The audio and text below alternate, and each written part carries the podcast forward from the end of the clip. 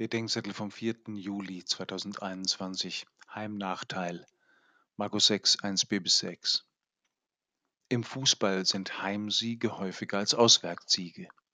Das liegt am sogenannten Heimvorteil, also der Unterstützung der Fans oder der Vertrautheit mit örtlichen Gegebenheiten. Den Heimvorteil gibt es auch im Leben Einzelner. Familie, Nachbarschaft und Kommune sind stolz auf sich und ihr Kind, das sportlich, musikalisch oder sonst wie begabt und erfolgreich ist.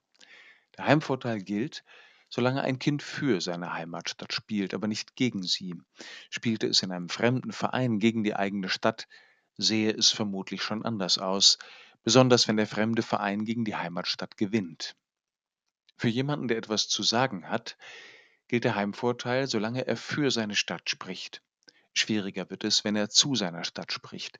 Gänzlich unwahrscheinlich ist der Heimvorteil, wenn einer gegen seine Stadt spricht. Ein Prophet hat keinen Heimvorteil, sagt Jesus in seiner Heimat.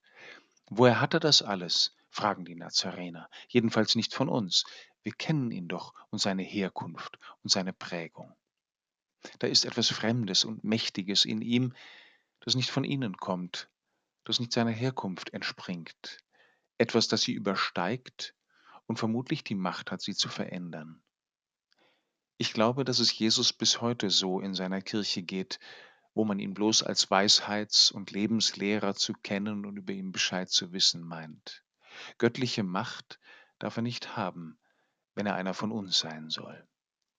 Zwei Adressen werden uns genannt, wo diese Macht gleichwohl ankommen und wirken kann, bei den Kranken und in den benachbarten Dörfern.